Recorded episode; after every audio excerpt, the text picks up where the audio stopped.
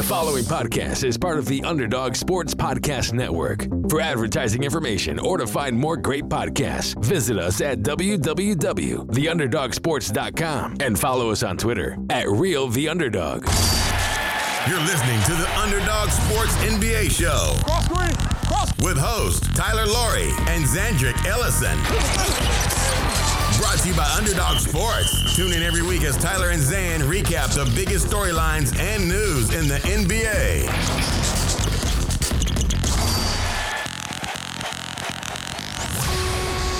Welcome to episode 114 of the Underdog Sports NBA show. I am Tyler Laurie, and I'm joined as always by my co-host, smiling ear to ear in LA, Zandrick Ellison. Zan, how are you today?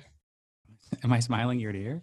Well, this is the first podcast I think we're going to have in the history. Let's say we've done 114 episodes, done some mini episodes. Like, let's say we're at like 125, 130 episodes.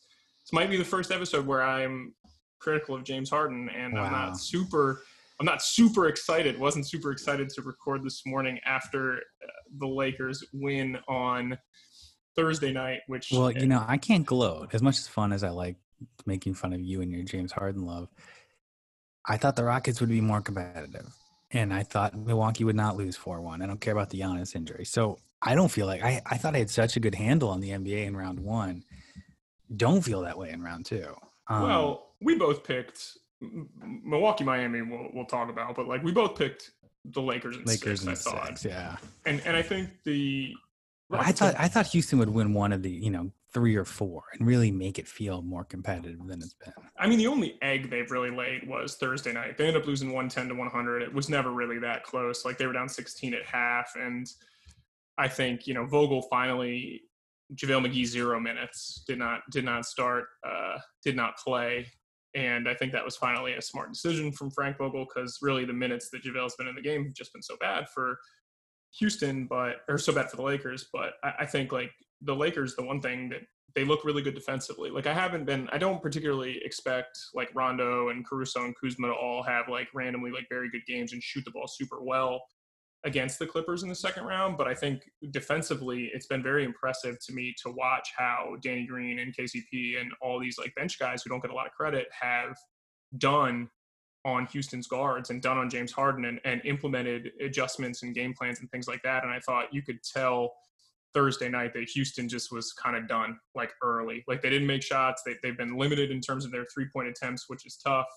You know, they're not even getting as many threes as they were. And I think that if the Lakers defend like that, it's it's going to be an interesting series against the Clippers. And I'm not saying like there's there's not a zero chance that the Rockets come back, but it's got to be like, it's super pretty low. low. It's Yeah. pretty low because it's like you know we said like Houston's chance to win this series would be if the Lakers are just like stubborn and don't adjust quickly enough. Yeah. But if they do play the right pieces, then the Lakers match up pretty well. I mean, like you're trying to play small ball against a team that has like Anthony Davis potentially playing center. I mean, like you're going to be a little outgunned there. And, and it's like you know they've doubled Harden and and or they've you know had Davis on Russell Westbrook and like we've had seen Davis in the double teams. We've seen Markieff Morris in the double team. So they're sending one big and one small. And the Lakers also have other than Rondo, like who's very, who's got a lot of length. Like the, the Lakers guards are big. Like they have tall, like longer guards. And I think we've seen how that's bothered the Rockets. And one of the things with the Rockets is just Danuel House aside, you know, I, I think that was a very important thing in No, I do. I actually really do too. You know, obviously missed a couple games because of. I think it's out there bringing it Yeah. Like, Supposedly he had a COVID tester into his room, which is a violation. why is that illegal? I mean, think or against protocol. It, it's funny, right? Because if they find out that this isn't like illegal, like Danuel House is saying he did nothing wrong, and if they find out it isn't illegal, then like again, I don't know that they would have won the series with Danuel House. I'm dubious they would have based on Right. just how hard it's been for them to score without Harden, and how Westbrook has been so up and down. Like, but the issue is the Rockets are just not able to adjust when Harden isn't able to get guys as many shots, right? And we've seen Harden be like he was super lackadaisical on Thursday night. Like he's been good defensively, and even against like Oklahoma City in Game Seven, he made some plays on the defensive end. He was still competing. I thought once he picked up his third foul in the second quarter was an offensive foul and like a rip through where he made the layup. He thought it was going to be an and one, and they called an offensive foul on him for kind of like clearing Markieff Morris out. And and I thought you could tell at that point in time like he was just done. And I think that's been one of the biggest criticisms with Harden is that when things aren't going well, you know, like you said, like he just kind of wants to beat traffic, right? Like he just kind of wants to not be there. And if they lay an egg in game five and he plays really poorly, it's going to be really hard to ignore the criticisms of, of just his psyche in the playoffs. Not even right. like he's not a, an effective he's player. He's still good. It's just like a bad body language thing. That's yeah. like steal Bill Simmons. But it's like if you're a teammate of his and he looks sort of lethargic, even if he's playing well, it just doesn't pick you up. It doesn't yeah. increase your intensity. And I think you're right. I think the house thing is like a trickle down effect because it's like a thin team to begin yep. with, playing heavy minutes, you know, having a tough first round series. They're kind of old. I mean, you know, Westbrook's 31. He looks older um, in terms of how the grind and mileage. Eric Gordon's 31. He looks much older. Um, PJ Tucker's 34. He doesn't. He doesn't. He doesn't look that old. But like then you see him play like he did Thursday night, where he just can't shoot. Like he just doesn't make shots. And it's like, man, like they, they can't stomach. They're not a good enough team unless Harden gets like 60 for no role players to play well. Right. And, and, and like not having House means you're playing Jeff Green a lot more, who's 33. He's actually been he's been bad. good and if he's been effective. You know, he's had runs, but still, like you know, you don't love him guarding everybody. Um, and so it does suck. I, I sympathize with you in this sense. Like everyone's been like claiming on social media and online and on TV like this is like an indictment against Morey and against Harden and against the whole approach, like the gleeful, you know, demise of analytics, I guess. But it's just like a flawed team. It's just not that yeah. good of a supporting cast. It's probably Harden's one of his worst supporting casts in the last few years. Yeah, it's interesting because like Covington gets injured at the end of game three, takes like just a it's not even like it was just like a bang bang play. Like it's just basketball's a contact sport, and his his head and nose just goes straight into Anthony Davis's like elbow shoulder area. Thought his nose kind of like almost was broken, but turns out not a broken nose. And and they said he didn't have a concussion. This is the second Rockets player to like have a head injury in the Lakers series and then come back and play kind of not as well after. Covington just didn't look like himself on Thursday. And you know the other thing is like they have a lot of very. It's interesting, right? Like the whole three point shooting small ball team, like lots of ISO, like that's designed to decrease your variance, right, Zan? Like essentially over the course of a season, if you shoot as many threes as possible, you're going to likely shoot to your expectation is the thought process. But the Rockets have so many high variance guys, right? Like Covington is either playing amazing and he's great defensively, or he's like just brutal on offense. Like Russ, we don't even have to talk about. We talked about him so much. Eric Gordon, it's like one game, it's like, damn, he gets to the rim at will. Like but now, like he can't dribble. He's getting his stuff like thrown off the backboard by Anthony Davis. Like he's not making threes. It's it's just odd. Ben McLemore, if he's not making threes, he's totally useless. Like you said, Jeff Green, he's had some good offensive games, but then like in game two, he just got like abused by LeBron James, like uh, just absolutely just abused by LeBron. And I think that it's like a situation with Houston where I don't know what they do. You know, like I, we talked about this with Mike D'Antoni. Like, are they not going to re-up his contract? Like it, it just seems so odd to me. Like you've you've gone all in on this. You have your contract situations are are relatively fluid. You, you know, you re-signed Eric Gordon, like Harden and Russ are on maxes. Like you traded for Robert Covington on a fair deal. Like what what are the Rockets going to do? Like you can get rid of Austin Rivers, who's been totally useless, but then you can only find so many like Danuel House type guys. And to be honest with you, Zan, like if we're going to sit here and say like the difference between you taking the Lakers to seven and you looking like you have no shot against the Lakers is that Danuel House decided he couldn't go, you know, 60 days without bringing a girl in, like then you, your team has bigger problems than probably we anticipated. And this hey. is not to say that the Lakers aren't great and that Vogel oh, hasn't done sure. an off, awesome job defensively. I think his adjustments have been tremendous, but it's like. Well, we thought the Houston had more upside, and it's. I would stand by stubbornly the idea that this is the right approach still it's just yeah. the wrong personnel. It's like miscast. You know, it's like I'm trying to think of a movie example. I was just watching. Do you ever see the Francis Ford Coppola Dracula movie? No. It's it's not good. I don't know if it could have been good, but you know, great director, and he has you know Gary Oldman as Dracula. It's kind of a traditional approach, and then you have this young British couple. Who do you get to play the young British couple?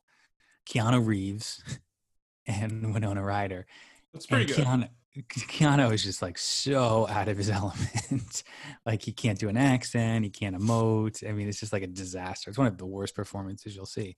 Um, and so I do feel like there's an element of the Rockets where it's like they want to be a small ball team. They want to be a three point shooting team. They've shot the most threes. But like you said, it's it's really just like a volume thing.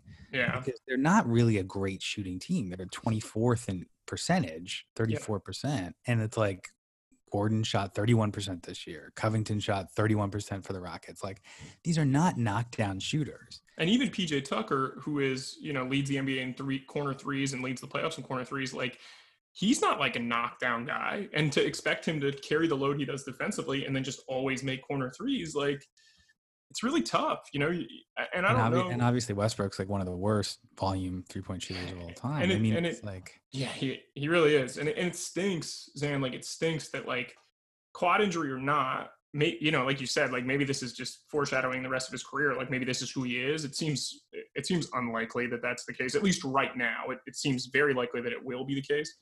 But it sucks because like they finally got him under control, and before the restart, and even when the restart happened, before he pulled his quad, like he was still playing the same way that was like impossible for teams to guard. And it's like the Lakers aren't closing out on him anymore. They know he's going to shoot jumpers. And so when they double Harden, like they're totally fine with the ball getting swung to Westbrook and like he just won't take space. Like I thought last night, I'm sorry, I thought Thursday night that when they doubled Harden, and he has been so lackadaisical in how he's thrown passes versus the double, like the amount of kicked balls and, and times he's like bitching for a kicked ball because like somebody steals it from it's like it sucks because he is an amazing passer, but like I thought that they would they would have him kind of start the offense a little higher, so the double has to come out a little higher. He could back dribble or bounce pass through it, and he throw the ball to Russ like just around the foul line, and then play four on three.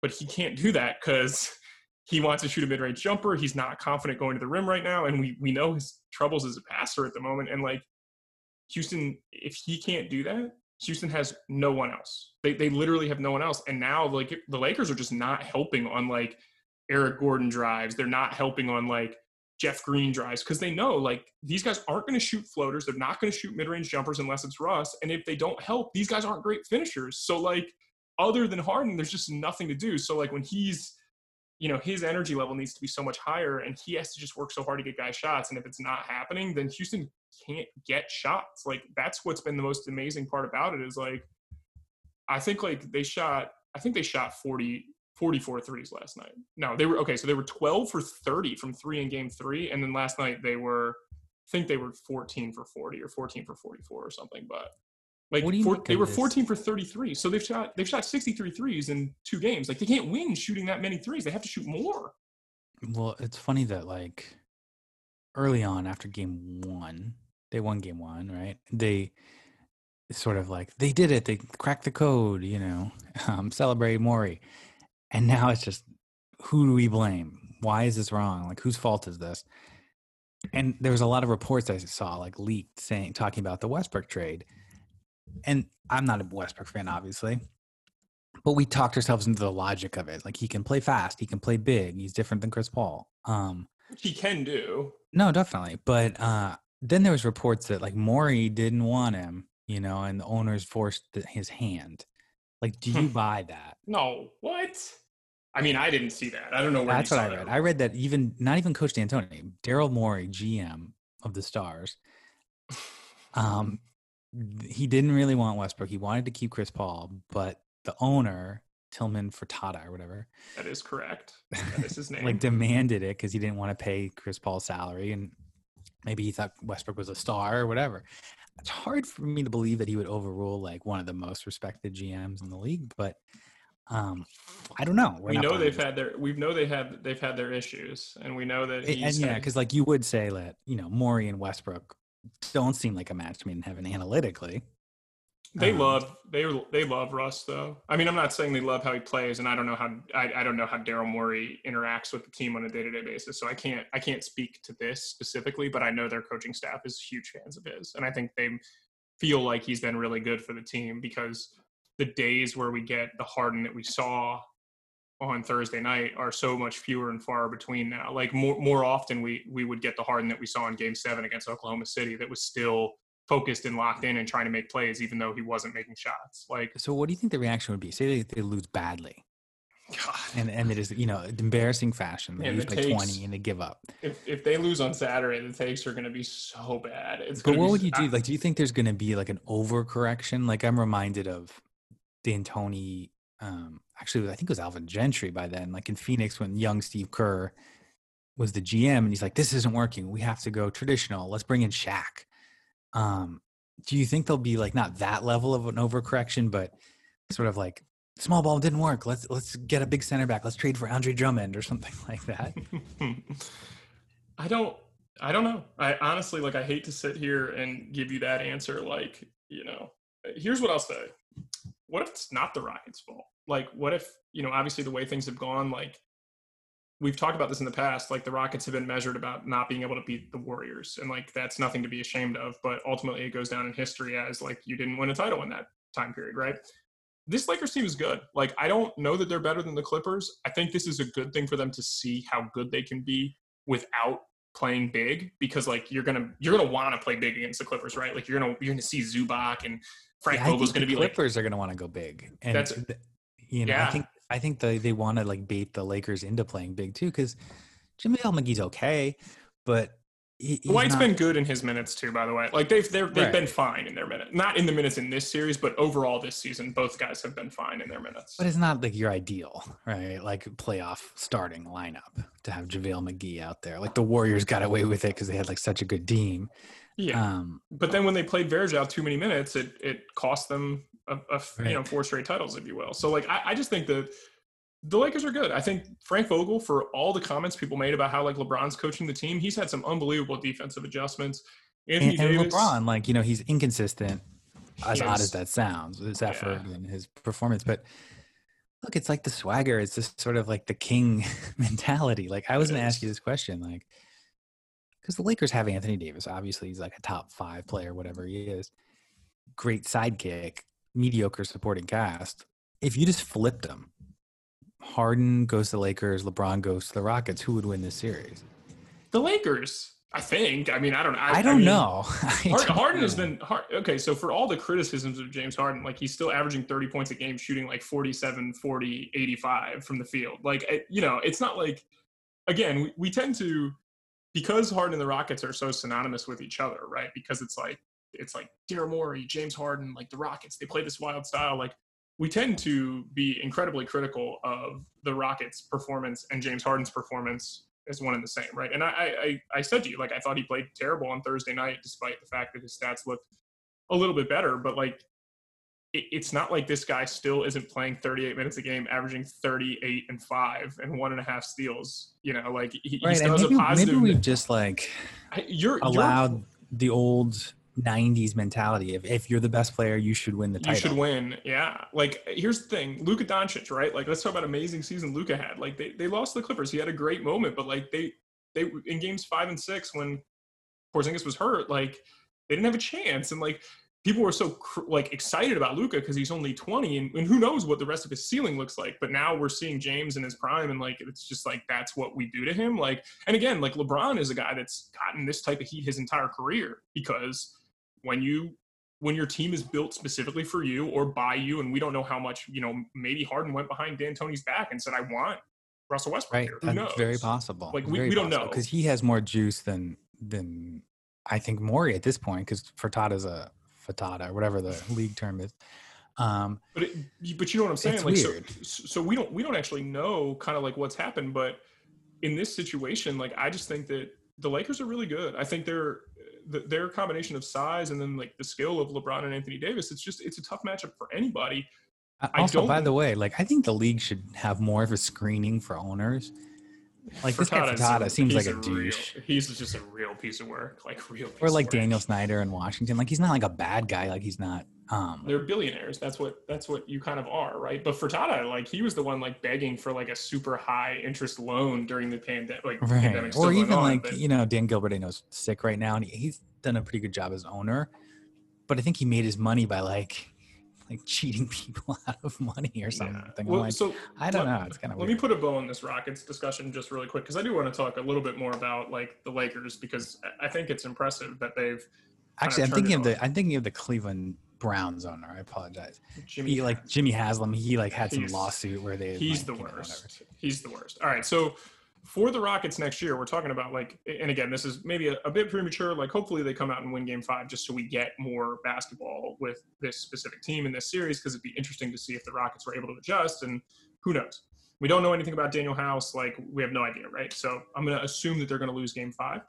But like they have Russ, they have Harden, they have Eric Gordon, they have Covington, they have PJ Tucker, they have Danuel House. Like so that top six is all under contract for next year. Austin Rivers has a player option, and then they don't really have any other cap space. So those six guys are going to be back. So do you really think Zan, like, unless you do like decide like, all right, we're going to trade James Harden, like, you don't have any trade chips. They don't have any draft picks. Like, why in the world would you blow this up? I'm not saying that it's going to work. I'm not. I'm not saying that at all. But like, if you blow it up, it's a rebuild. There's no in between. Right. No, and, and those guys are on a contract for so much money. I think what they would have to do is like this team was built, you know, partly for analytics, partly for math, but also partly to beat the Warriors. That was sort of like their idea. Yeah. yeah. And they came close ish, you know. I, I do think that series was a lot, you know, more, I don't know, but one sided. But Golden State was better than, than Houston. Golden State, two years ago, two years ago, if Chris Paul didn't get hurt, like we, we got robbed of an opportunity to see if they really could have beaten Golden State. The, Maybe. La, but, last year's last year's series, they they just weren't as Right. good, even though Harden was really good. But you remember that, like, you know, Chris Paul was hurt, but I, I just looked it up today. The 4 3 series that, you know, Houston had seemingly in control of almost won. What was the point differential?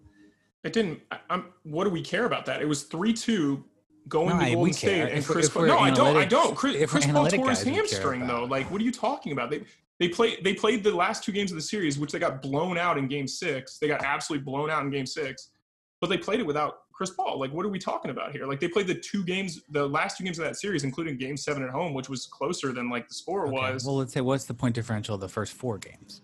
I don't. I don't. I honestly don't know.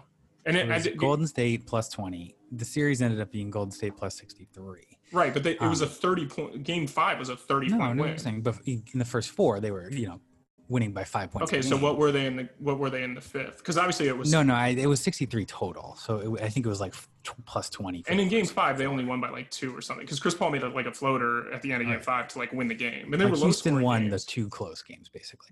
right, um, which is somewhat random. But the bottom line is like you're just saying you got to win one out of two, but you don't have your best player, and one's a home game. Like I, I'm not saying that they could have beaten the Rockets or they would or they could have beaten the Warriors or they would have.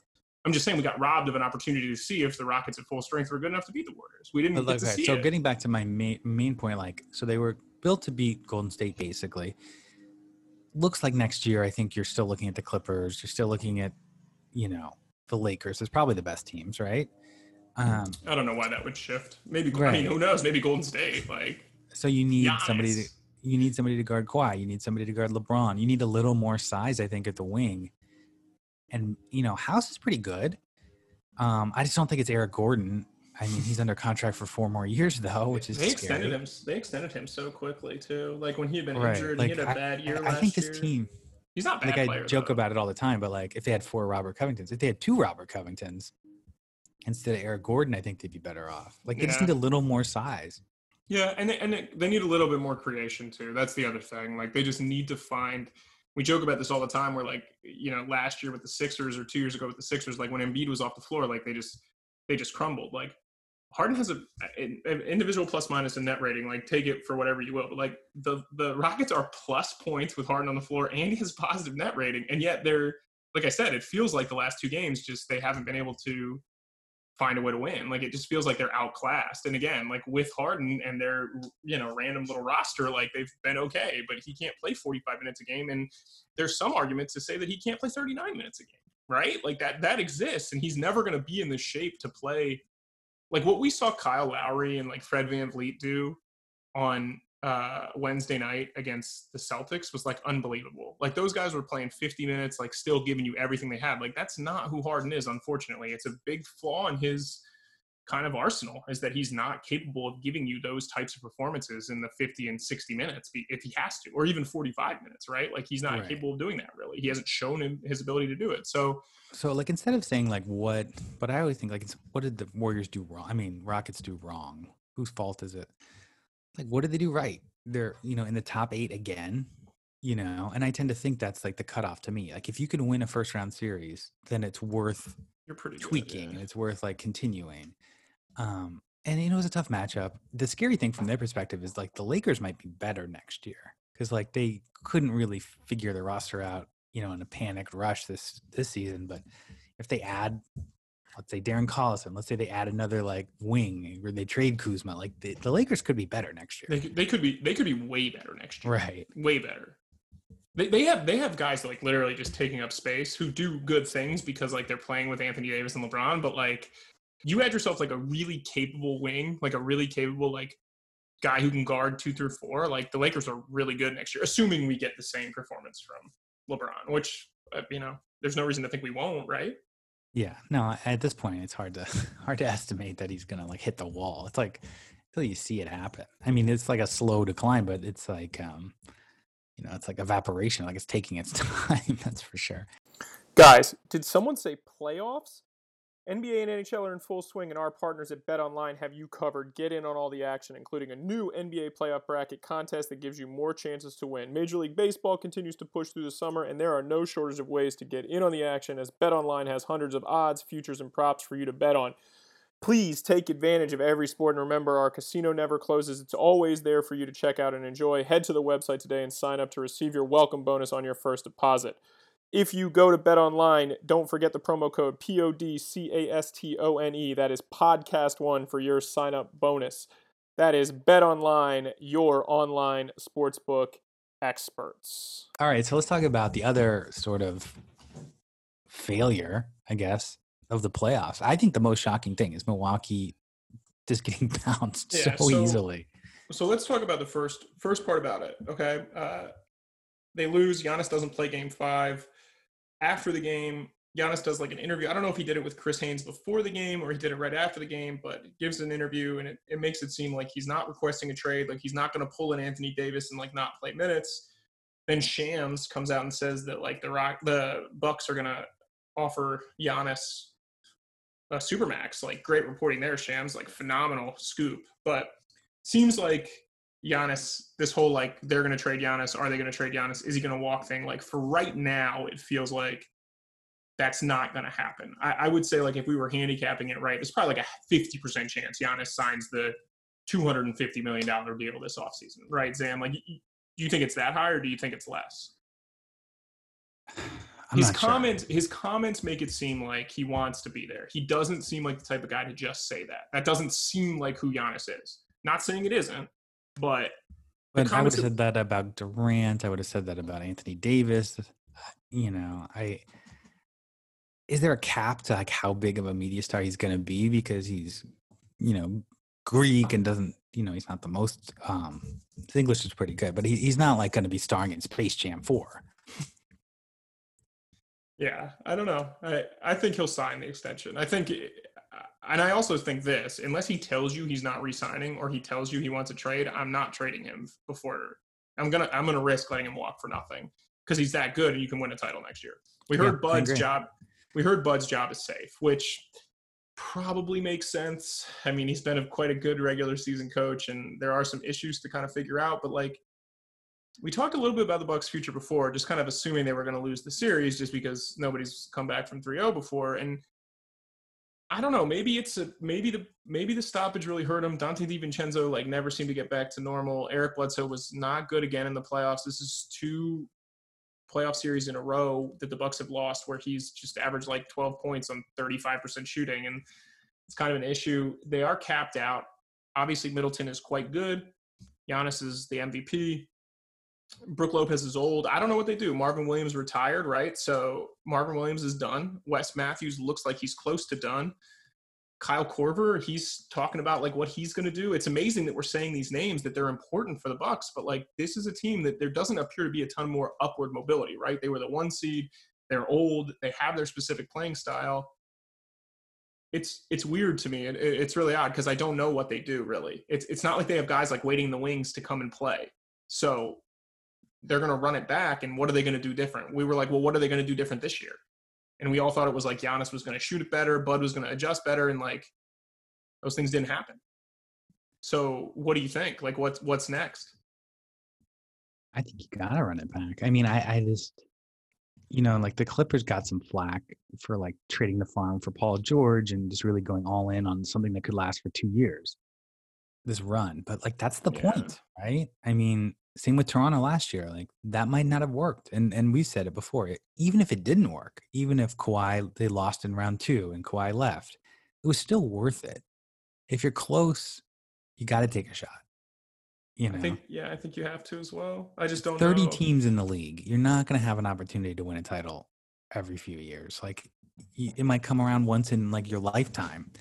And you really have to take full advantage of it. And I agree with you. Even if you told me Giannis was leaving for sure next year, I might just say, hey, let's just try to win a title, like last dance style. You know, like let's just do one for the road and, and just really give it our best shot. Because we probably are never going to get here again.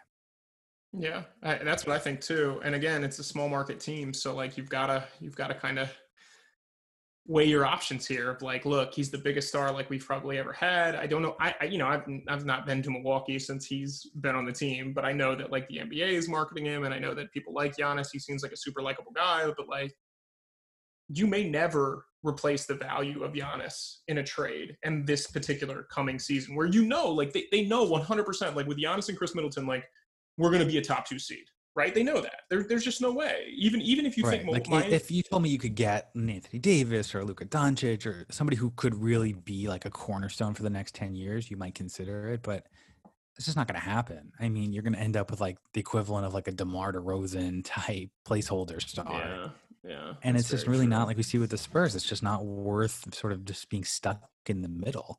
Yeah, and we talk about this with the Bucks. Like we talk about the whole like, oh, Budenholzer can play guys more minutes. Like there's different things he can do, but like Miami, just got to tip your caps. They they are playing as good as a team as we've seen any team play in probably until the Lakers for the last three games, honestly. But they they know their roles. They have a couple different guys that can score down the stretch. They're super comfortable with Tyler Herro with the ball in the fourth quarter, which is awesome. Jimmy has the ball a ton, but Goran Dragic also has the ball a ton. Bam figures out a way to get things done. Duncan Robinson just makes every open shot. They, they Iggy's been fine. He's certainly not been great, but he's been fine. Derrick Jones in his minutes has been really good. Olynyk has been a, a, a really capable contributor for them. Meyers Leonard, our guy off the bench, reverse Ant Man. I just think that like this Heat team, you know, I know your your brother Dondrick said like they were definitely going to win, and I I mentioned a bunch of times that I thought they were a tough matchup, but like they just they just beat the Bucks. And again, they, they caught a ton of breaks, right? Like they, they caught most of the breaks. But it's just it's been impressive to me that like Erik Spoelstra has this team playing this specific style, and it, it's just I'm impressed with the Heat, and I don't know why I wouldn't. I don't know why we wouldn't think the Heat wouldn't be the favorites in the Eastern Conference Finals against either Boston or Toronto. Like Boston and Toronto are in the middle of like a freaking heavyweight fight where they're just beating the crap out of each other. The Heat have time to rest and they're comfortable playing physical. Why wouldn't the Heat be the favorite in the East right now over either one of them? It'll be close. It'll be competitive. And I'm glad, you know, Toronto and Boston is probably done by the time you hear this, but it, it's been a great series you know, competitive series, even yeah, if it feels a little bit like an afterthought. We're recording on on Friday morning. Game seven is Friday night at nine, so this might be up before that or not. It, it, it may not be, but obviously, game yeah, game six of that series was probably the best game of the playoffs. But I would reject this idea that like Milwaukee or Houston, they're not built for the playoffs. I've read that recently. They're both built for the playoffs. if if a team built around Giannis isn't built for the playoffs, why is a team built around Jimmy Butler built for the playoffs? He's not not that much better of a shooter. He shot worse this year, and he shot less often this year from three. Um, and he's probably just like a worse version of Giannis. You know, his mentality might be a little better, but uh, and he just has a great supporting cast. Bam's been great. You know, can you imagine Giannis with a Bam or something? I guess there, is, there are a lot of takes out there that like Jimmy is a better player than Giannis, and like he might be a more capable playoff player. His roster is certainly better fit together, but like, come on now, guys. Like, are we really doing this thing where like Giannis has failed in the playoffs two years in a row? He's 25 years old. He's coming off back-to-back MVPs. His numbers are ridiculous, and, and we're really gonna like do this thing where he's just not. We think he's not capable of winning in the playoffs. Like, he's definitely capable of winning in the playoffs it just sucks. But, you know, the, the Miami is so dangerous because they play more ball. Let's say pretty similar. They shoot the second least twos compared to Houston is the is the least, and they shoot top ten in threes and top ten in free throws. But they're unlike the Rockets, like actually a very good shooting team. You know, even without Bam and Jimmy shooting well, just like surround them with shooters. I mean, they're just like. And Tyler Herro, man. I mean, we talk about him all the time. Somebody I like compared it. somebody compared him to Devin Booker, on Reddit I saw, and just with the stats, and they were very similar. Yeah, he's he maybe he's maybe a little better on the defensive end than Devin Booker was. He's certain he's not quite as good of a shooter, and his but his feel, man, like I I ju- I talked about this before, where it's like you watch him and you're like, damn, it looks like he's really good in pick and roll, and in fact, he has been terrible in pick and rolls this year. But like down the stretch in game five, like he's running pick and roll and like making floaters and like hitting Bam for lobs, and it's like this guy might be a star. Like I don't like. Here's the thing: they're obviously two years apart, right, or one year apart, but like we we watched like everyone kind of talk about how great they thought Shai Gilgeous-Alexander was. Like I can't tell you for sure that I'd rather have SGA than Tyler Herro for the rest of their career. I literally can't tell you that for sure. And I like both of them, but like if you said one of them had a chance to be an All NBA player, I don't know that it's SGA, right? Like I, I think Tyler Herro is probably a higher ceiling just because of the shooting. Yeah, it, it, I think he's going to be a genuine star. I, I would be very reluctant to trade him. Remember, there's so much talk about trading him during the draft, maybe for Chris Paul. Um, and Chris And Paul how obviously played really well, but But how gotta be excited stupid how stupid were, were we for just assuming like Miami was just not going to be like because we said like I, I think both of us liked Miami like we were both pretty high on Miami and and picked them like fifth or fourth like in the wins draft I don't I don't recall for the East but and that's right where they finished but like they're playing their best basketball at this particular time of the year and it's it's fun to watch like Bam is a star man like that guy is so good defensively like he's so important to what they do they can go small or big their bigs can all make shots. Bam can make a mid-range jumper too, and he has all those weird ass floaters. Like they just, it's fun, man. The Heat are fun to watch. Like they they are really fun to watch, and it, it felt like they they stepped up to the Bucks. Like like I said, just like chest out and took like Jimmy's personality and were like, we're not afraid of anybody, you know. And I think it's fun because they'll play Boston or Toronto the same way, and and those two teams also sort of play that super physical style. Like I mean, I, I don't I don't know who I'd rather see win Game Seven on Friday night. I think both teams have been so fun to watch. I I just I don't know. Like Marcus Smart, like if he was on my team, he'd probably be my favorite. Like if he was on the Rockets, for example, like I'd love Marcus Smart, but he's so Well, you know, frustrating. that, that's a great point about Marcus Smart because I don't like Marcus Smart either. Actually, I know you like him. I, I don't like him either. I'm comparing him to Russell Westbrook, but I'm like, if he was just playing the Russell Westbrook role for a fourth of the salary, like maybe that was the way to go. He's a much better shooter than Russ. yeah, I mean, I think he's almost perfect because he could guard bigger guys. He has the energy. He's a better defender. Um, he's a better shooter, as you said, and obviously he's not available. But he also not- can They're not he can, trading. he can him. also he can also play make too. Like he's he, he's a point guard. Like that was what he used to be. And so, but again, that's that's not happening. But it's just like those those guys like like Kyle gives Toronto so much confidence, right? Like Marcus Smart gives like you know obviously Boston has really good players, right? Like Tatum's really good, Jaylen Brown's really good, but like Kemba's really good. But like Marcus Smart like gives them a little bit of an edge, and like Jimmy Butler, like you know he gives Miami that edge and. I think like when you look at teams, I, I hate to say this because like this is just such a stupid coaching cliche, but it's like when you look at teams with identities, like you're talking about this, right? Like I don't you talked about it with the Clippers a little bit. I don't really buy the Clippers having an identity as like the tough guys, right? I don't buy like that they they look to Marcus Morris or like they look to Patrick Beverley because like Kawhi gives you kind of that, that sort of like quiet toughness. But if you look at like the Lakers, right? Like LeBron is their show, right? He's screaming at the officials. He's got the ball all the time. Like they, they look to him for everything. He's yelling at all the players, whatever. If you look at the three teams in the East, like, so what's the Bucks identity? Zan, like, what? Where do they draw that from? Like, Giannis is tough and he plays his ass off, but like, it doesn't feel like the rest of the Bucks like follow Giannis. Like, oh my God, like Giannis is so great. It, it feels like they just need a little bit more edge. And it, it seems like the three teams in the East that are still alive, and, and again, by the time this airs, probably one of the two of Boston or Toronto is not going to be.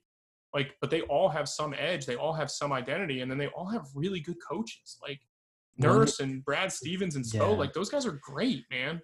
it sucks from Milwaukee's point of view because um, we've seen like shades of this before, and it can't you can't help but think about it. Like Giannis is really effective. He's really good. MVP, I thought, deservedly so. He was the best player in the league in the regular season. It's But stupid it that now remind- people are going to take the. It does playoffs and be remind you of young LeBron. like, And remember, young LeBron, he, his team won 66 games one year. and then lost to Orlando, right? Yeah, lost in the conference finals. They won 61 games the next year, lost in the second round. And then he got frustrated and left.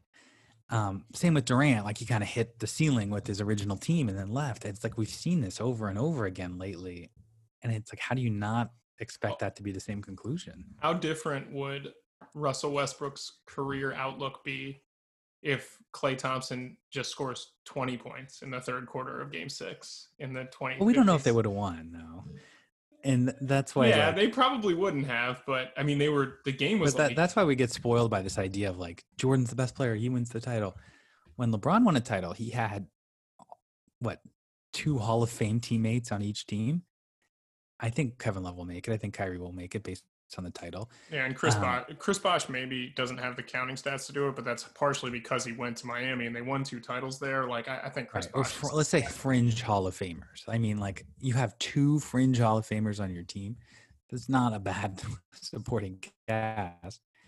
And um, Khris Middleton, good player, not making the Hall of Fame. Eric Bledsoe's not making the Hall of Fame. You know, has Bledsoe even made an All Star team? I doubt it. Um, Bledsoe, no, he does not have. Yeah. Brook Lopez probably did at some point. You know, Yeah, with twenty years with- ago. Yeah, with uh, yeah, twenty years ago. I just think it's funny, man, because like this is this is the thing with like both Houston and Milwaukee, right? And they're not similar in, in any sense. Like we we do tend to forget that like Houston is the four seed, right? Like this is the one versus the four seed. Like the Lakers were the one seed, like they were the best team. They had a better net rating. Like the Lakers were just better than Houston all year, right? But you talk yourself into it because it's a different style. My Milwaukee, on the other hand, was the best team in the NBA this season in the regular season. Like they had the best net rating. Like it is what it is. But you tend to talk yourself into like these are the results that we expect to see and you don't really realize like the playoffs are just so different right? Like you're playing games every single night in the regular season and you just don't have a ton of time to adjust right? So like Harden and Giannis like those guys can go for you know at some point like Giannis is going to throw up like a 50 21 uh, Yeah, I just kind of like it, it's hard for me to like logically accept that because I do understand the difference playoffs, regular season, and like Milwaukee had such a good defense and getting those stops and getting in on transition was so important for Giannis. It's sort of like Team USA, like they would dominate when they would get steals and just like dunk in transition. sorry I meant the uh, fourth quarter of that Golden State Yeah, it's okay. And so I get that there's a difference between the playoffs and the regular season. I just have a hard time like with this idea that it's the playoffs, you know. They know how to stop Giannis now, they'll build a wall. It's like if you're whatever, you know, regular season, James Borrego in Charlotte and you see Giannis coming to town. Like don't you think that idea has crossed your mind already? But it, it has crossed your mind, but you you don't necessarily have a ton of time to get away from your like own principles. You know what I mean? Like, and I'm not saying that you're wrong. Like teams do it. Like we watched Miami do it in the regular season. Like they just were prepared for Milwaukee. Like they just. And again, I'm not. You know, like it, it's very hard to. Here's the thing, right? So it's very hard if you're the Lakers. Okay, If- let's just take Lakers for example. Like you play Houston on January 12th. It's hard for you to say like, all right, we're going to double them all second half because then when it doesn't work, then you just do you just not go back to it, right? At least here now you have time to kind of check it out. This is what I said. Like, I, I, this is why I respect Frank Vogel so much, just for doing this. Is like he looked at literally every possible outcome, and then they were ready in Game Four. Like they had their game plan ready, they had their rotations ready. Like he knew what to do, right? He played Dwight and JaVale in Game One. It was abysmal. It didn't work. He benched Dwight in Game Two, and then played JaVale. They almost cost him the game to start the third quarter and then he gets rid of JaVale, and then in this, the fourth quarter they go for the doubling thing, and then all of a sudden like he plays JaVale to start, and then he starts Keith in the second half of Game Three. So now they know what they're doing, right? You don't get a chance to do that in the regular season. You don't get as many opportunities to do that. You can't box and one the Celtics on like you know March 10th because like if you if it fails like you're not going to get a chance to go back to it you're not going to get a chance to work on it right? You don't have a practice day in between to watch film and work on it because then you're going to play another team. So it's possible to do little tweaks but you just don't have enough time to like totally implement what you want to do. And so you have to kind of like see what your progressions are otherwise like you're just kind of flying blind right? And that's why i think bud is so hesitant to do it because i think bud thinks like all right whatever we've done in the regular season works and it took him till game three and a half to like realize like all right we need to switch like i just again like that those things to me are so comical right. Well, because and the, that's the why margins are so thin and sometimes you don't have the choice. Like if you're Houston, like we only have this one Yeah, they person play now this- they play we this have to play this way. correct and i think milwaukee feels that way too like Right. No, I think a lot of teams, and that's why I, I think Clippers are the best team, just because it's like they can they can play do lot of different- anything. yeah, like you could play big, you could play Marcus Morris at the five, you could do, you know, play Lou Williams and Patrick Beverley together. You could play neither of them. Um, they just have so many hands in their deck, and not because we're not going to talk too much about the Clippers, Denver. I would, I'm standing by the idea that the Clippers are clearly the best team. I think they're going to win the title. I don't think they're clearly the best team anymore. I don't. Really? I'm not saying If- like they're if- they're eight leagues above. I'm just saying that they're you If- know, objectively the best team. If Frank Vogel commits to the Anthony Davis at the five lineup for mo- most of his minutes, I think the Lakers and the Clippers are are even. Like I, I, I don't, I'm not saying that I don't think if the series can go either way. Like it certainly can, and it'll be fun to watch Paul George and Kawhi both guard LeBron. Like that'll be exciting. I think. I just, I don't think the Lakers are a notch below them if they defend the way they've defended against the Rockets. And I understand it's different personnel, and I, and I, I get all that. I just don't. I don't. I, I mean, because like here's the thing: like the Clippers, they don't play a perfect style, right? So like the the Rockets, like the way that the Lakers have taken them out of what they can do, why can't they take the Clippers out of what they do? Like why can't they funnel the Clippers to mid range? Like why can't they not switch? Why can't and they they have it be do. I mean, the of Clippers do get easily funneled in the mid range. Yeah, exactly. And and Kawhi, that you know, is really you know putting on his best Kevin Durant like hat and just like doing too much mid range, but he's so good at it. yeah, it doesn't Uh, matter. I think I'll just say right now, you know, it's not even happened yet. Who knows what happens with Denver? Who knows what happened with Houston? I would predict right now, based on what I'm seeing, I think the Clippers are like a four-two series better than the Lakers. But I've underestimated LeBron before, I don't know. If, I don't and know. it's possible that he's just the best player in the series, and and he leads them to the title. I mean, it's is it ever going to feel more? Maybe since Golden State Houston, though. yeah, this is exciting. It's like Clippers Lakers It's what everyone wanted all year in the start the semifinals. it's going to be so anticlimactic to see one of those teams win and then have to play another series. I, I will say this: I think people are going to be surprised at how well Marcus Morris does guarding Anthony Davis. I'm, I'm serious about that. or Like, I think LeBron. I mean, he he's capable. He's competent. As much. It just is weird because it's like a it's like a weird personnel thing. Like Marcus Morris is so annoying. He's just like such a he's like such a dick, if you will. So it's like people watch him play and they're like, oh yeah, he's actually good at basketball. And I think that like we won't see. I don't think Doc will downsize. I don't think we'll see like Paul George or Kawhi on Anthony Davis much at all. yeah. I don't think I- I, I- could see Doc thing- being stupid though and being like, let's play Zubac 35 minutes a game. Like I could see that. I love Zubac, so you know I'd be He's good. that. He's But a good player. I think the the wild card in the in the Clippers Lakers series is going to be Lou Williams. It's going to be Montrezl Harrell because it's like Lou Williams theoretically could like carve up Rondo, but if you leave him out there, does LeBron hunt him down? You know, and Mm. switches and stuff like, it- Yeah. or or Harrell's not a good defender either, so like that's a little scary. So, um, Yeah, they yeah, can't. maybe maybe the Clippers would play like the wrong hand. I don't know. It'll be tough, I think. Harrell is a good defender, not a great defender, but he also has a tendency to be like very overactive, and it'll be interesting to see if that bothers Anthony Davis or Anthony Davis is allowed to is able to like kind of play through it and you know get Harrell in foul trouble because like they need him. Uh, I will say the one other thing I want to talk about with the Denver series is three one game five, uh, six thirty Eastern on Friday night. Did you catch Michael Porter's comments after game four? And did No, you did say? so he kind of they asked him about like the game, and he was like, you know, obviously Jokic and Jamal Murray are like great players, but like we got to find a way to get other guys involved, and like that's on the coaches. And people were kind of like very critical of that. And I don't want to like paint with a broad brush about Michael Porter because I think like people want players to be honest, and so then when they are honest, they get criticized, and I think it's a tough situation. But Michael Porter has become quite a storyline in the playoffs, and I'm very curious just I just want to say like from an interested observer standpoint, I'm very curious to see Michael Porter's career arc because like I said before, he's going to score a lot of points in the NBA. Like it's very clear like the kid can score. Can he do anything else at, at, an above average level? I'm, I'm not sure. Is he going to be you know, he's been a star his whole career, right? Like wherever Michael Porter's been, like the show has kind of followed. Like, is Michael Porter going to be a guy that the Clipper or the that the Nuggets are like, hey, this is great, we have Michael Porter? Or like, is Michael Porter going to be a, a hard guy to fit in at, when it's all said and done? I'm just curious to see how it goes, and if you think his comments about the coaches finding ways to get other guys involved are a reasonable thing for a no, rookie I to mean, say. no, I mean he seems like a knucklehead, but I just think he's really good. Um, I've talked to some Nuggets fans who think his defense won't be a major issue because maybe you play him with Jerami Grant, who you know is more active. By the way, Jerami Um, Grant, free agent, going to get paid a lot of money. Yeah, that's true. Um, He'd be so great yeah. on the Rockets. Too bad they can't afford him. Yeah, that would, he'd be great on a lot of teams like Portland. He would be really good on a lot of teams. All right, last bit of news. Again, I guess. What about because we might miss Game Seven, Toronto Boston? You just want to make a pick so people know how wrong or right you were. Oh, yeah. Do I want to do that? I don't know, man. I love this series though. For people who are like, God, I hate basketball. Like old school basketball is so much better. Like this is old school basketball. Like, there's no post ups or anything, but these teams just are.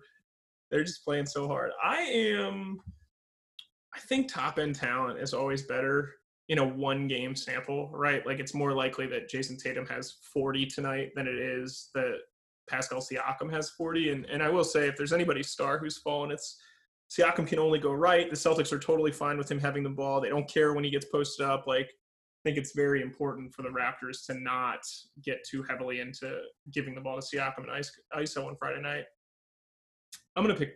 mm, Man, I'm gonna pick Boston. Uh, I guess I don't know. This is pretty close to a coin flip. I think I, I yeah, could really it's scary it going because either it's way. like I'm gonna be like managing a hedge fund with with this hedging, but it reminds me of Utah, Denver, and I was like proud of myself for thinking Utah had a pretty good shot of winning that series, and they went up three one, and then Denver wins two in a row, and then by that point you're like, gosh, it feels like Denver is slightly better. They're probably gonna win Game Seven, and they did. And same with Boston. I'm like, I think Boston's going to win this series 4 3. I, I predicted. They go up. I feel great about it. But then Toronto and that championship DNA, I guess, wins two in a row. So you figure they have a little momentum. Marcus Smart's not going to hit five threes in a row every game. And like, does Boston need that? I don't know. Boston's a two. know. Boston's a two and a half point favorite, which surprises me a bit. Uh, not not even that it's like that crazy, but Toronto. It is like it is like a coin flip, right? Like these might be the two most even teams that are going to match up in How, the playoffs. how about this craziness, right? Houston right now is uh, minus, Houston is plus six and a half for Saturday night. Saturday night, 8 p.m. Right, but then on Bet Online, you can actually get you can get odds for Lakers Clippers Monday, September 14th. Wow. So they're they're already assuming Houston's cooked. By the way, Clippers minus two and a half if that series goes off on Monday. Oh, Monday. that's interesting. So Vegas likes the Clippers slightly better, despite the fact that they'll be the road team on uh, Monday, if that in fact is the way the series goes. I uh, I don't know. Toronto Boston has been awesome. Game six was amazing. Norman Powell in double overtime was like super fun. Kyle plays so hard. They did a great job on Kemba. They box and won Kemba a lot of the game, and it really bothered Kemba Walker. So it'll be interesting to see if they do that again on Friday night. But again, like we're gonna probably miss that. So uh, last thing I wanted to talk about, Billy Donovan. Really interesting, right? So Billy Donovan not coming back as the head coach of the Oklahoma City Thunder. Uh, it said the parting was mutual, just as every breakup is framed as. But it, it turned out that that sort of really was the case. Like they offered him a two-year extension before the restart. He said no. Like let's see what happens. And then I read that like Sam Presti just like brought a case of beer and they just kind of like hung out and talked about the last five years and just decided like you know the way the Thunder are going to move forward isn't necessarily what Billy Donovan wants to do. Like he doesn't really want to rebuild, doesn't think he's the right guy for the job to do it, and so he is now going to be a free agent. I think he'll probably get a job this job cycle if he wants one, right? Zan, like Billy Yeah, Donovan's he- a pretty good coach. Good resume. He's rebuilt his NBA reputation. He certainly has. He did a great job this year for sure. Yeah, and like even if you, even in college, he had a great resume. I mean, winning two titles with you know four Back to yeah, back to back years. powerhouse. Yeah. And even in the NBA, you I think this year was just so good for him because they they were seen as underachievers with Westbrook and Durant, but it's like, you know, look, we we won more games than we did last year. And Yeah. he's never won less if you adjust. He's never won less than 47 games any year. I mean, like he's clearly done a good job. Yeah, I think it's Well over 500. I think it's two things, right? Like one, it, it it definitely is more of a sign that Oklahoma City is just like we don't we're not going to try to re-sign Gallinari. We are probably going to try to move Chris Paul. So like Schroeder, you know, whatever that guy, do whatever you want with him. But like it, I it shows yeah. that Oklahoma City is is definitely going to Rebuilding. rebuild, right? And I think so, around SGA, yeah, it makes sense. I don't know how I don't know what the ceiling is there. But So is- also like I I rooted for Billy Donovan just since that first season. They won 55 games. They blew the 3-1 lead. But people act like he showed up in the building and they had a 3-1 lead. You know, like He was great. They won the Spurs. They won the Spurs series because of him. Like they won the Spurs series because he went big in that series, and otherwise they probably would not have won that series. But you know what? I thought he was actually going to be a candidate. I kind of anticipated maybe a parting of the ways here. I thought he would have been a candidate for the Knicks. You know, he's from New York. They want like a big name coach, a proven winner. I mean, wouldn't you rather have Billy Donovan than Thibodeau right now?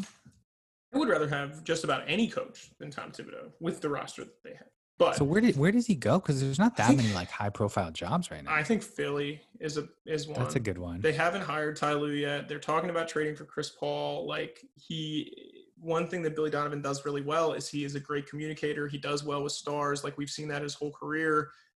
I think Philly is a is a really good chance. I don't know if he makes the most sense there. I also don't know if they're interested in Billy Donovan, right? Like I have no idea. But I think he makes a lot of sense. He he seems Well, I to was get thinking either there or New Orleans. Know Orleans. where else he would go? Yeah. Because is he really going from Oklahoma City to Indiana? It seems like they're slightly better, but it's not a huge difference. So I, I guess the thing with the Thunder, real quick, by the way. So like, let's say that we've talked about Chris Paul. He has like two and eighty-four million left on his deal, right? So it's obviously going to be you're going to trade him for probably a depreciating asset, like, but you maybe you get another pick with it. I, I don't know, but but also like I guess Gallinari we know is a free agent. Steven Adams has one year left on his deal, and Dennis Schroeder has one year left on his deal. So are we assuming that all three of those guys are on the trade block right now? I think so. And and like who do you hire as a coach if you if you blow it up? Like if you're like like the Cavs are just gonna be like, you know what, JB Bickerstaff's fine. They should know, hire we're a gonna young, be bad. They should hire a young guy, right? Okay, Troy, but like and a cheap guy, right? Like you're not gonna hire Kenny Atkinson for whatever five million a year if you're gonna win 20 games next year. it's so it's so weird too because like their their roster is is fine. Like it, it's okay. Like let's just assume all the three of those guys are gone. But it's like you have Shea Gilgis Alexander, Lu Dort. Is that guy's? He's part of the future. Lu Dort is part of the future, right? But then after that, like oh, Bazley, Bazley, though? Bazley is pretty good. Like Darius Bazley, I Yeah, thought I was like good in the too. playoffs. But then, like, But would you trade Do- Dort for Giannis? I mean, Oklahoma City would say no. you got you need Yeah, a Harden stopper in the playoffs. That's That's not true. that's not Giannis. So I think like this is an interesting thing, and I think we know the draft has gotten moved back probably a month. I think we're probably not going to see NBA preseason or regular season games until Christmas would be my guess. I think that's what's going to happen. I think the league year is going to be a little further away than we think. So that means you and I have tons of time to talk about whatever going right, on. coaching. And the one most interesting thing that the media is going to lap up, I saw Indiana's interviewing Becky Hammond. And, Well, they, that list had 20 names on it though. but like Becky Hammond, we've always said like she's pretty far away from being a head coach, Maybe not. just like pure resume. But now it's harder and harder to make that argument, and she's going to be interviewing a lot of times. And if you, if I was running a team, I, you'd have to at least interview her. I mean, she's worthy of that. And if she keeps getting denied and denied and denied, that might be like a sticky political situation. here's what I think about Be- Becky Hammond and jobs. Like, I don't think she's going to take a job like this. I don't think she'll take a Thunder job that's a rebuild because, like, she's not going to take a job where, like, in three years you're still winning 25 games because you just don't have the horses, right? Because let, let's be realistic here. Like, if the Thunder do move on from all the guys that we've talked about, like, they are not very good, right? Like, the team is just not good, and so we don't know what's going on with the draft. The, the, the picks they have are good, but it, like Houston will blow it up, and so like the 2026 first round pick will probably be pretty good, but like the picks they have the next couple of years, like they're not going to be particularly high picks, Zan. It's not like you're getting Emoni Bates, like Right. And, So- and what, but I do think the idea of tanking makes sense because looking ahead at next year's draft, I was doing some research on it, and you and you know this already inherently by hanging out in the playgrounds like you do. Um, this year is like a bad draft, and it's also a bad draft in terms of like positions, you know, like Yeah. guards and centers. But Yeah. the next year is like really strong with like bigger wings, and that's exactly what everyone wants. in 2022, like which is likely the double draft, which everyone's talking about, like that's going to stack up probably from a prospect perspective, being one of the strongest drafts of the last. Yeah, so I 10 to think we're going to see some teams like embrace a tank more next year. It'll be interesting to see if teams hold on to first round picks like they were in the mid, like like 2015, 2016, where like nobody wanted to trade first round picks. Like they just hoarded them like they were gold. Are they going to do that now because the next couple drafts have a chance to be very Right. good? But like just glancing around, I would say Charlotte should be tanking. Cleveland kind of already is tanking. Yeah. Um, Definitely. if Oklahoma City blows it up, they might throw their hat into the ring. Like my question is, where do we see from Chris Paul? Like, because there are a couple teams that can make it happen. Like, would Oklahoma City trade Chris Paul? This this is insane. I haven't seen this anywhere, but I just you think about the Andrew Wiggins deal. Like, would they just trade for Andrew Wiggins in a first round pick? Right? Because there's no way they're trading like the second overall pick, but or like would they take Al Horford's deal because they want to mm-hmm. lose, and then some collection of like this maybe like I don't even know Would you trade like Matisse Thybulle, Al Horford, and a first round pick for Chris Paul if you were the Sixers? I don't know. I mean, I'd have to like sit Chris Paul down in a room with Ben Simmons to see if they could get along. I think Chris Embiid Paul did be the- alienate Blake Griffin, Embiid would be the bigger problem. He like, but I just don't care about Embiid as much. He's a problem, a child anyway. but but those types of deals, right? That's that's what you're looking for if you're Oklahoma City. Like, you're not going to be able to trade Chris Paul for.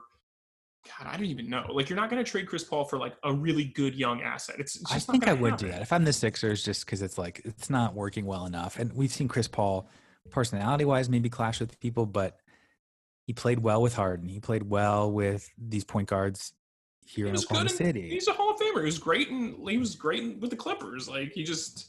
Right. But there was always mm. this reputation that like he's needs the ball all the time, and that hasn't proven to be true lately. Yeah, you just want him to have the ball in the last five minutes of the fourth quarter, unless it's against James Harden.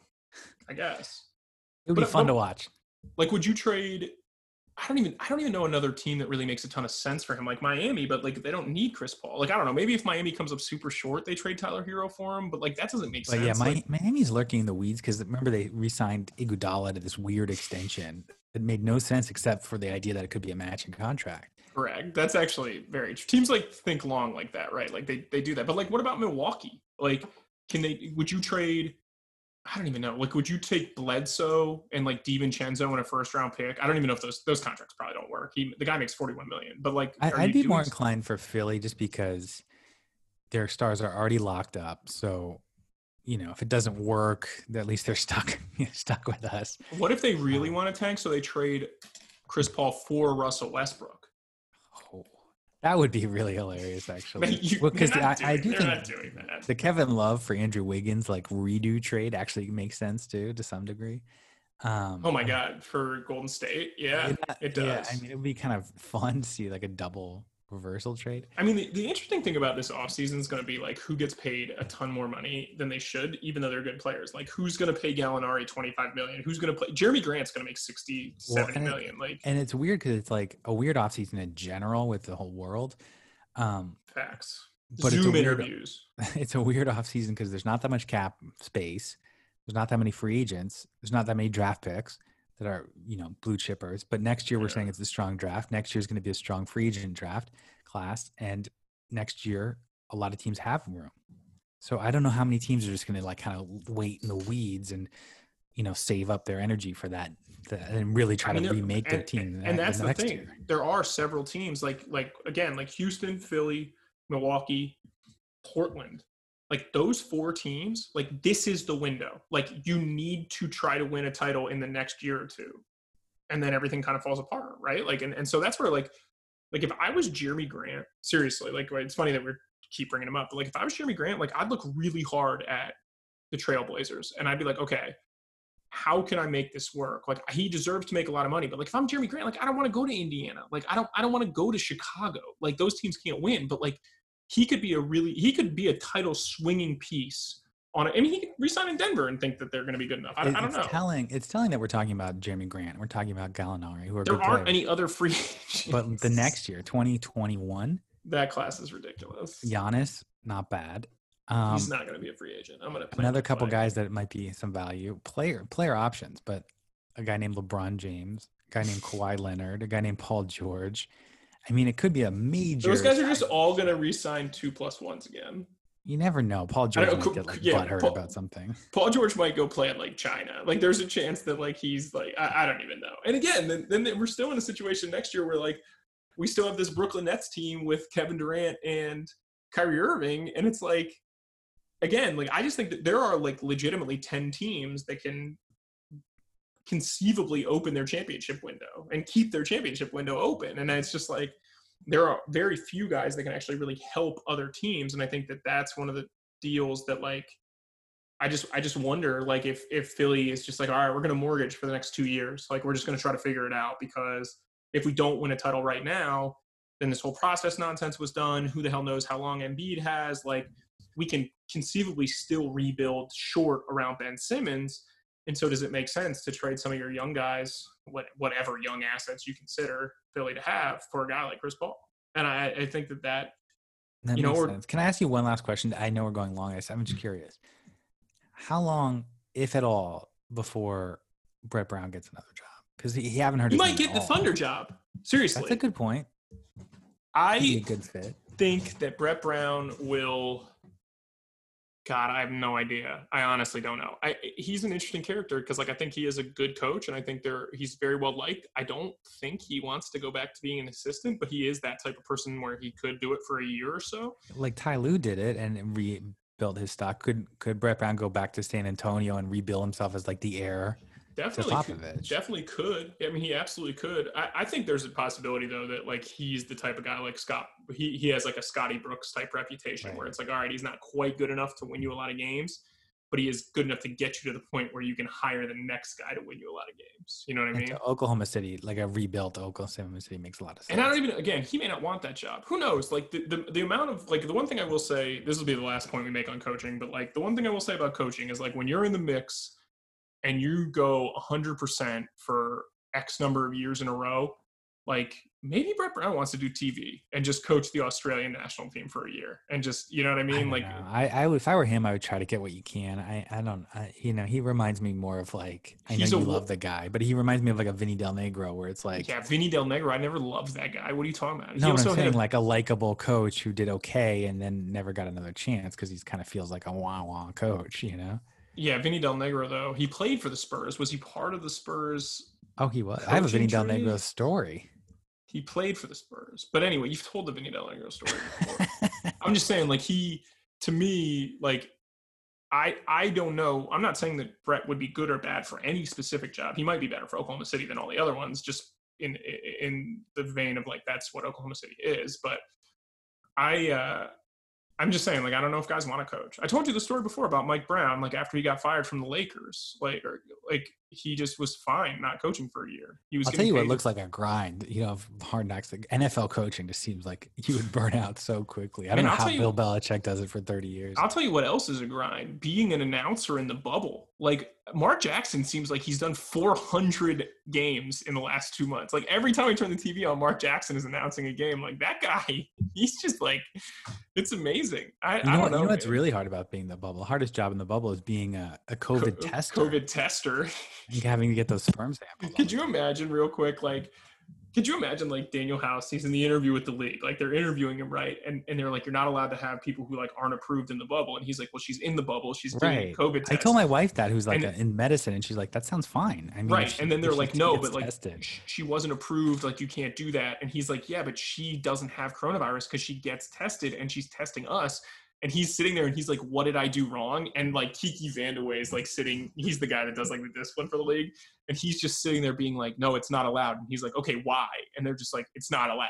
It- It's just Right. like, it's it was a stupid thing, and, and, and it's not like you know kicking out James Harden, but it did affect the result It- to it- some degree. and, and here's the thing like i guarantee you like i always wonder you know like i don't know if you you don't really follow baseball but you saw this with like the eh, eh, you saw a story with the indians earlier in the season when zach Plesac and mike clevinger like went out to a bar and the indians were like you can't do that like they sent him down to the minors like they sent him to the alternate training site and then they traded mike clevinger like it- this isn't a situation where like I think Danuel House like just deliberately didn't follow rule. Like I honestly think that what we've seen reported, like Danuel House didn't think he did anything wrong. I think Danuel House was like, "It's Well, did he know the rule? I mean, like you, you might debate like the you dumbness think that- of the rule, but do you if, think if you know it's a rule, you're and you're violating it, then hundred percent. I totally agree with that. But like, do you think that Danuel House read the league manual and in the league manual it said, "Do not invite a COVID tester into your room"?